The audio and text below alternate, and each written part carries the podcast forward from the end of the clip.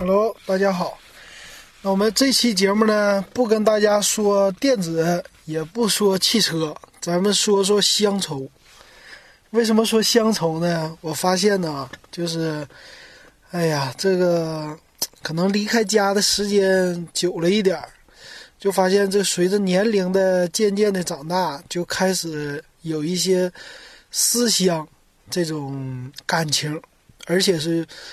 呃，随着年龄的增长吧，就越来越浓这种感情，就越来越想家，想家里边的这个环境，想家里边的吃的，嗯，想家里的人，所以可能说这个就是一个乡愁吧。可能年轻的时候呢，出来，呃，离开家，就一直在外边，感觉在外边啊就很好，嗯，看看现代化城市。那我来的是上海嘛。然后家呢是在沈阳，其实我是大概零三年吧，零三年去大连上学开始，然后零五年年底工作，就这么的，就等于说离开沈阳了，离开辽宁了。那差不多也这十十几年了吧。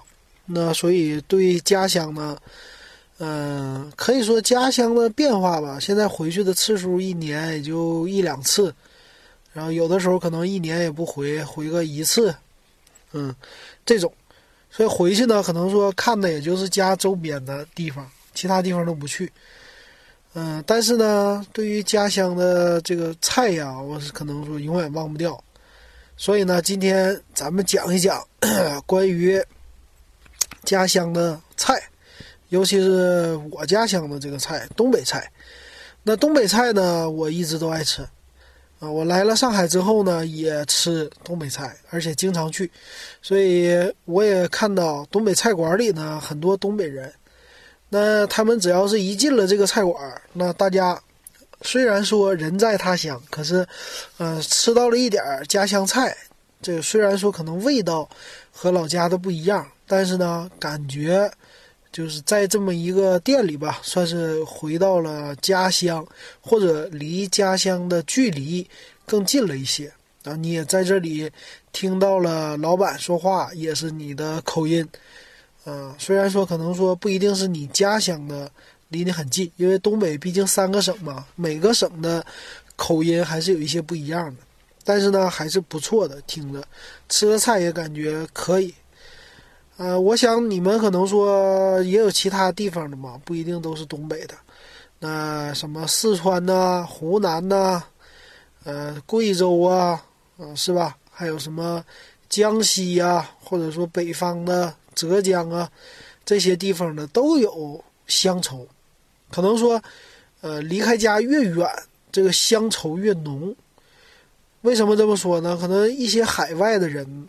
他们离家很远，然后难得回一次，那他们的乡愁就保持着在家乡他们走的时候的习惯，所以他们特别特别的想家。其实保留的不仅是生活习惯，也保留着饮食的习惯。那他做的菜呢？虽然说当地可能没有他要的这些菜或者调料，但是呢，他尽量按照走的离开家的时候的味道。来做，来尝试做这些菜，把乡愁留住。好，那前面说这些铺垫吧，咱正式开始说东北菜。那东北菜呢，首屈一指的，你去了东北，首先要吃什么？就是锅包肉这个菜，这是东北的一道名菜，而且这个菜好像只有东北，还有东北附近，就内蒙，我听说有这个菜，离开了就没有了。而且我每到一个，你只要一进一个东北菜馆，最受欢迎的一道菜就是东，什么呢？锅包肉。那这个锅包肉呢，它也有一个起源，起源说是，我找了一下百度百科里边，他是这么说的啊，他说最开始有一个奇人，他叫郑兴文，六岁的时候跟随着父亲去了北京，然后呢喜欢做菜。拜在了淮扬菜的传人陈财宝的门下。那一九零七年的时候呢，这个郑兴文，他是到了哈尔滨，到了衙门里边当官厨，那个衙门的道台去做菜。那那个道台呢，他们经常宴请旁边的俄罗斯的客人。这些外国人呢，他知道外国人喜欢吃酸甜口的，那他就把一些一个咸口的叫咸口的焦烧肉条给它改成了这么一个酸甜口的一个菜。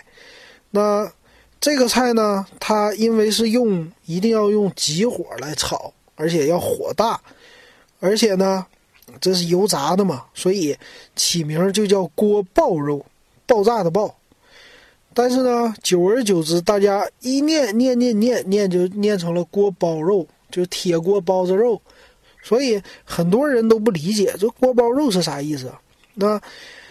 就这么一个传说，或者说一个来历吧，从哈尔滨先来的，然后到后来呢，东三省他们，呃，等于说西安事变之后吧，东三省的这个菜就慢慢的从官方的菜边流入到了民间，就有了锅包肉这个菜。那锅包肉呢，做法有各种各样的。如果你去东北呢，那做他就说，哎，你要老式的、新式的。老式的就是酸甜口，新式呢就是什么？就是番茄酱口。那这就叫老式、新式。但是呢，啊，咱们东北这三个省啊，做锅包肉的方法，其实方法一样，但是做出来的肉不一样。就我是沈阳人，我离开沈阳之后吃的锅包肉，就再也没吃到沈阳的那儿的锅包肉了。那大部分在这边，就是上海啊，或者全国，大部分都是黑龙江的锅包肉。那分别有什么特点？在我先说一下这特点啊。这特点呢是，呃，一个是裹的面多，一个是裹的面少。然后一个是肉是酥脆，一个是呢肉稍微里边感觉嫩一些。虽然也有这个脆，但是不不酥。那这就是这个锅包肉。这么一个稍微不一样的地方，那再说一下，简单说一下锅包肉的做法。那为什么我锅包肉这东西啊，就是我信手拈来，吃锅包肉从小就开始吃，因为呢，我的姥爷是饭店的厨师，所以他后来开了饭店。我从上小学开始，他那个饭店我只要一去，他在饭店做饭的时候。很多人都点这锅包肉，尤其是家里有孩子的，一去饭店就是锅包肉。那点了锅包肉，他做的一锅的时候，哎，盛出来一勺，这就是有我的了，是这样的。而且呢，他做饭的时候，尤其是做锅包肉的时候，我是因为眼馋呐。那眼馋的话，我就在他旁边就看着他做。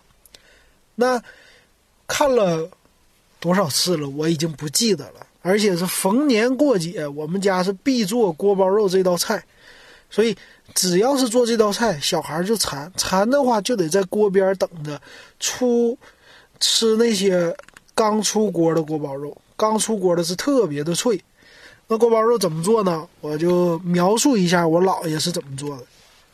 首先，锅包肉选的肉要是。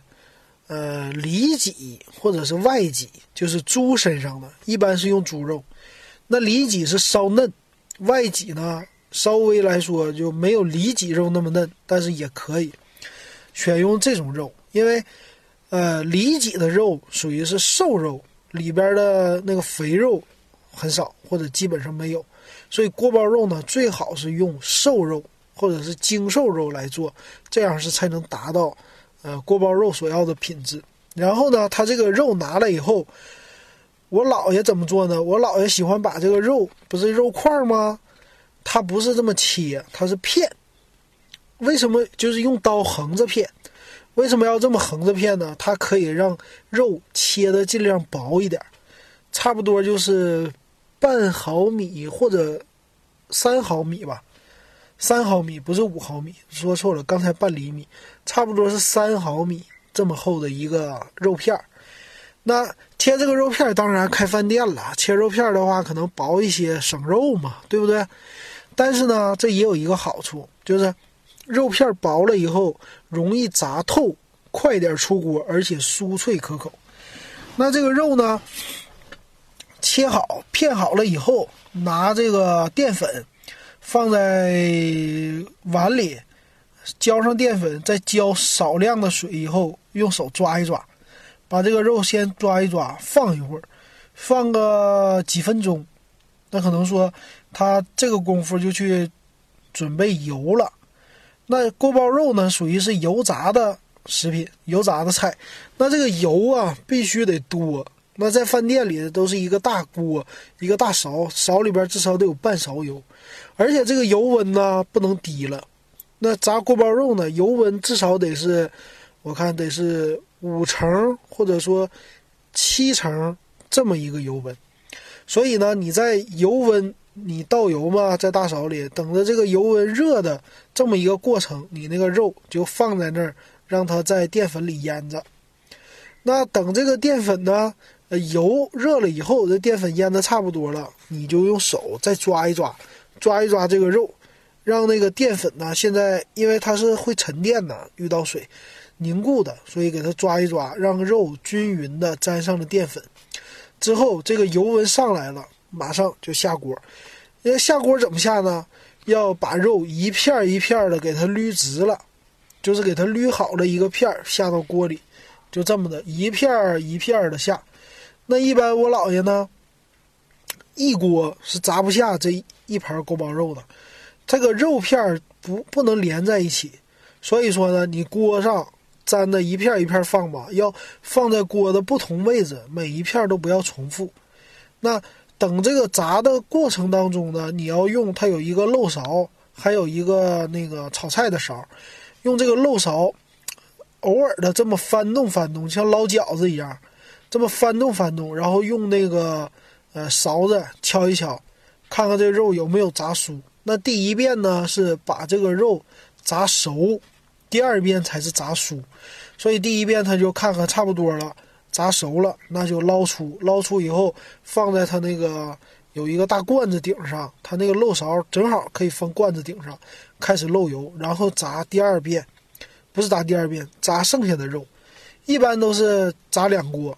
这个肉就出来了。等这个肉第一遍全都炸好以后，那再等着油温要让它开始热，热到七成油温以后，再接着把刚才炸好的肉放在锅里，然后继续炸，边炸边用你的那个勺子敲一敲这个肉。这是做到什么目的？是让肉不要粘在一起，因为刚炸出来的肉一旦那个。遇到冷以后，它就容易粘连在一起，所以有的人他不会做的话，他裹了面特别多，那特别多，如果油温下来的话不够热，它也会粘在一起。所以呢，你在捞的时候，边用灶帘在这儿捞，那边用那个勺子在这敲，这样的话呢，肉又酥脆，然后又不粘连在一起。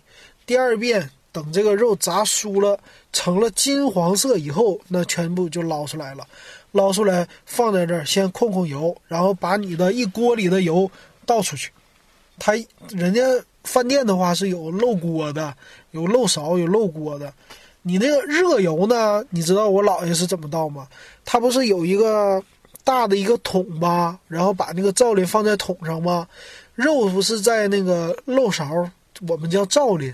东北话就是那个漏的网的漏勺放在这上面吧，热的滚烫的油，你这个时候就整个从上面哗这么一浇浇下去，这些油全都漏到那个桶里了，那是不锈钢的或者铁桶。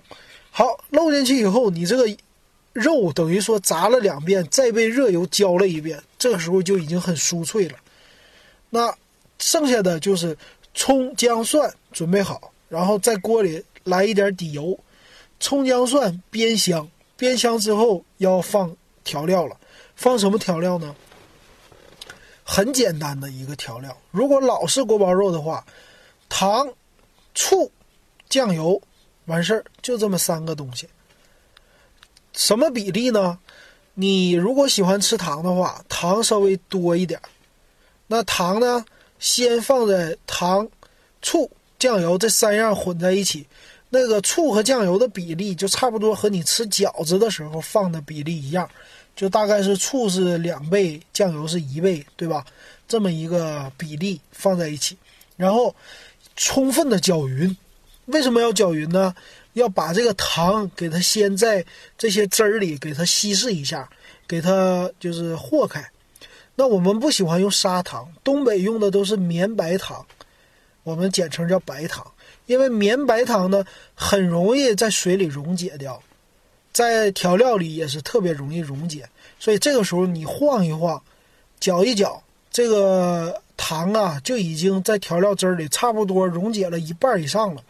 那这个时候你的煸香汤就是那叫什么？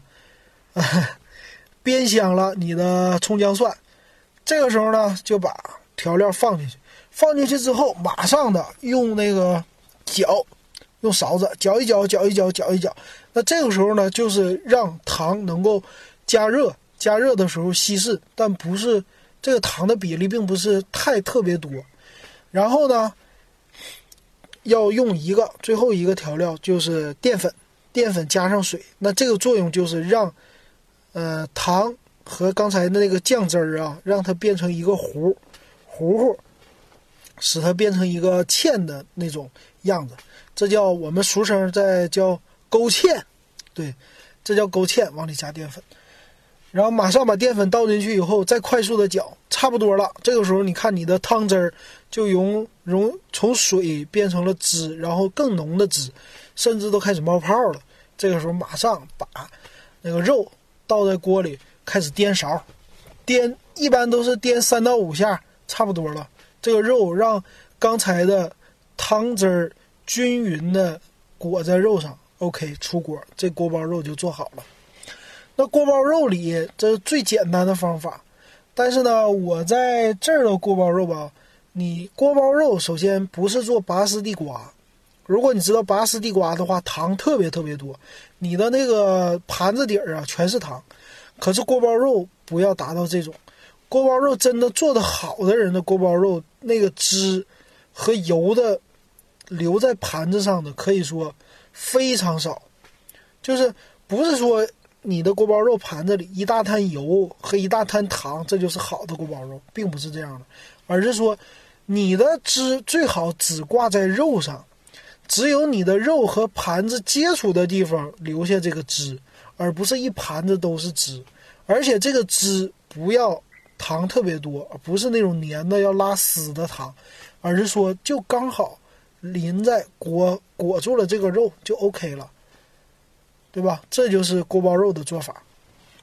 这是我们的沈阳叫老式锅包肉，后来创新的呢就是加了番茄酱。那番茄酱也很简单，那个时候的番茄酱呢，不是像我们现在那种塑料袋里的或者瓶子里的，而是罐头盒的塑料那个番茄酱。因为以前呢，番茄酱就不算是啊，算是稀有的东西吧，不算是太那什么的。而且有的番茄酱做的是真的，以前的番茄酱用的是真的是番茄，所以你这个番茄酱一罐打开以后，基本上里边没什么糖，是那个番茄更多。番茄那个捣碎的，所以你还得稍微加一点糖。那做这种番茄酱的方法和那个是一样的，只是呃最后的由糖醋酱油这三样改成了番茄酱。如果你再稍微加一点糖也可以，再加这个醋都不用加了，因为番茄酱本身就有酸味儿，就已经调好的了。所以就这么简单，不需要加盐，不需要加味精。很简单，对吧？这就是锅包肉的做法。那稍微蒜会多一些，等你吃完了，你盘子上会有一点蒜蒜和那个汁儿，这就结束了。我小时候吃锅包肉吃到什么程度呢？就爱吃，那每次给我留留个少半盘儿。以前饭店里是白盘子，就是纯的白色的瓷盘子。我在饭店里吃的时候，在我姥爷做的，吃完了肉全吃光。然后盘子用舌头舔得一干二净，就跟刷过的一样，什么都不剩下。这就是爱吃锅包肉，爱吃到这种程度。这就是锅包肉的那个汁儿，觉得特别特别的香。如果汁多的话，我们会怎么吃呢？有馒头的话，我们就拿馒头啪一蘸，把底下那个汤全都用馒头给蘸光，然后这一个或者半个馒头全吃光。然后有米饭呢，那那个汁儿就更好了，往米饭里边拌，拌的这不都是甜的吗？但是油并不大。现在的锅包肉，我在上海这边吃的锅包肉，我可以说就没吃到正宗的锅包肉，我们沈阳的那种酥脆的锅包肉。所以吃的有的人做的糖特别多，大部分人做的油特别多。就你如果打包的话，全是油，那个底下差不多得有个五分之一，那盒子里五分之一都是油。所以这样锅包肉都不是好锅包肉，因为你这一打完包，那锅包肉啊。来了以后都变成软的了，但你真正做的好的人呢，他那个打包只有热气留下，可能稍微软一些，但是还是会脆的，没有那么多的汁儿，所以这是好的锅包肉。下次你吃锅包肉的时候，你就注意，首先裹面多的就不是好的锅包肉，要酥脆，所以你可以点菜的时候跟他说：“哎，这个锅包肉少裹点面啊，炸脆点儿。”然后说，那个油最后控干一点儿，啊，你这样说的话，表示你很专业，这样你会吃到稍微好吃一点的锅包肉。但是如果你有机会去沈阳的话，我建议你去沈阳的饭店里，你点一点沈阳的锅包肉，我觉得非常非常的好吃。那都是很多饭店做出来的口味啊，都是酥脆的那种，而且现在的他们。炸出来的这有点像脆皮儿的那种感觉，就是糖外边裹了一层皮儿，所以呢，那个咬着咬了一口之后，那锅包肉就是咔有这种咔吧的那种脆的声音，而且呢，呃，你一口就能咬断。好的锅包肉因为都是瘦肉嘛，一口必须咬断，而且那个肉是白色的肉，必须得是这样的才是好锅包肉。说了以后就容易流口水。那这就是啊，东北的名菜锅包肉。那这个锅包肉呢，其实很受外国人欢迎，确实和它原刚开始创立的时候是很像的。那我在沈阳的时候学外语，不是有外教吗？外教跟我们说，最喜欢吃的就是锅包肉。他们叫什么呢？中国甜肉。他们这么说，他们不说锅包肉。然后我在。其他地方看到的那个外国人，他们也非常喜欢吃锅包肉，所以这道菜建议你，如果你不是东北人的话，建议你去东北的饭店里点一个锅包肉尝一尝。但是最好吃的，我觉得还是要去东北吃，东北做的才是最正宗、最地道的锅包肉，在其他任何的，只要离开东北了，你就吃不到最正宗的锅包肉了。好，那这期节目我们砍的是东北名菜锅包肉。那欢迎大家关注我的微信公众号“电子数码点评”。以后呢，我给大家带来更多的乡愁，有更多的我的老家东北菜。